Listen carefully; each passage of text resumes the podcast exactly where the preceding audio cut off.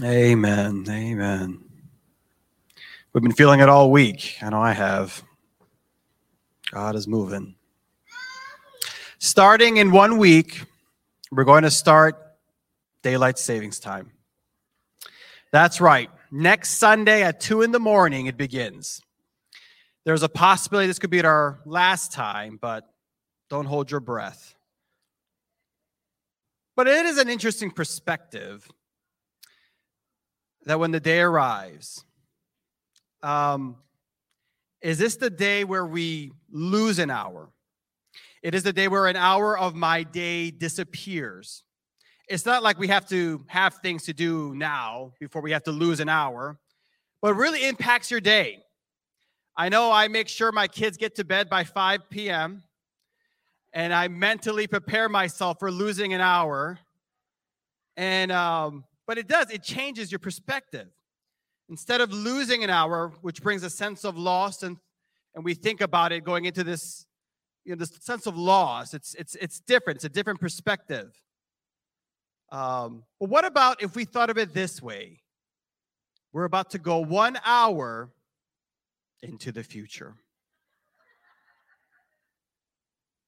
Instead of dreading the 2 a.m. and worry, I won't make it to my appointments tomorrow, I can get excited that only in a few short hours I will embark on something that happens once a year and I will be going an hour into the future.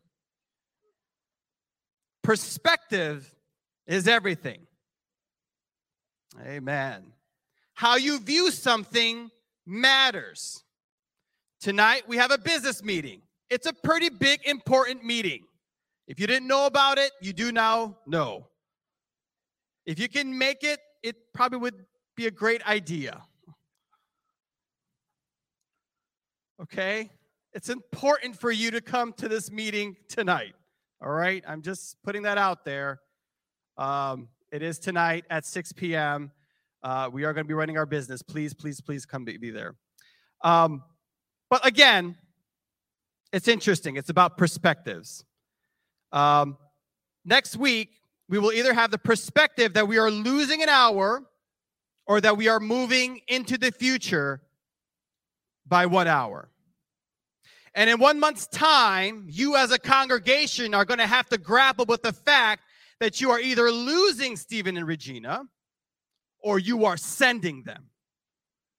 Now, I know my points are always kind of out of whack, but there's a point. All right? One sees people as a possession, something to be kept and acquired.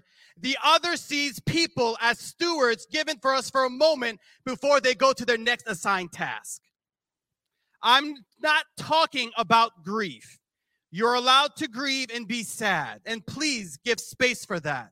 However, we should have the perspective that part of Newark is being sent out into the mission field part of Newark's commitment to the word and study, part of Newark that is fiercely honest and true, part of Newark that is dead set on diversity in every shape and form, part of Newark that no matter who walks in those doors is created and treated with the same level of respect and care and love that Jesus has shown. Newark has always been a sending church. Part of us will go.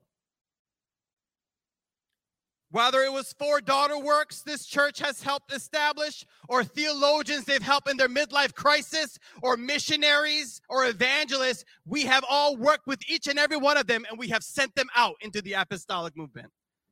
Newark is a sending church. And I pray that that is the part and the perspective that you have as we continue to deal with this transition. Will you see this as a sending opportunity or will you see this as a loss? Are we really losing an hour? Or are we going into the future? John 17 and 18. Just as you sent me into the world, so I sent them into the world. We are supposed to be on the mission. This is a sending church. And God sends people our way, and we send people out. We are an Antioch church. So, next week, as you panic and worry about losing an hour, hope you take some time to realize that you're going into the future by one hour. And that's just a toss, a taste.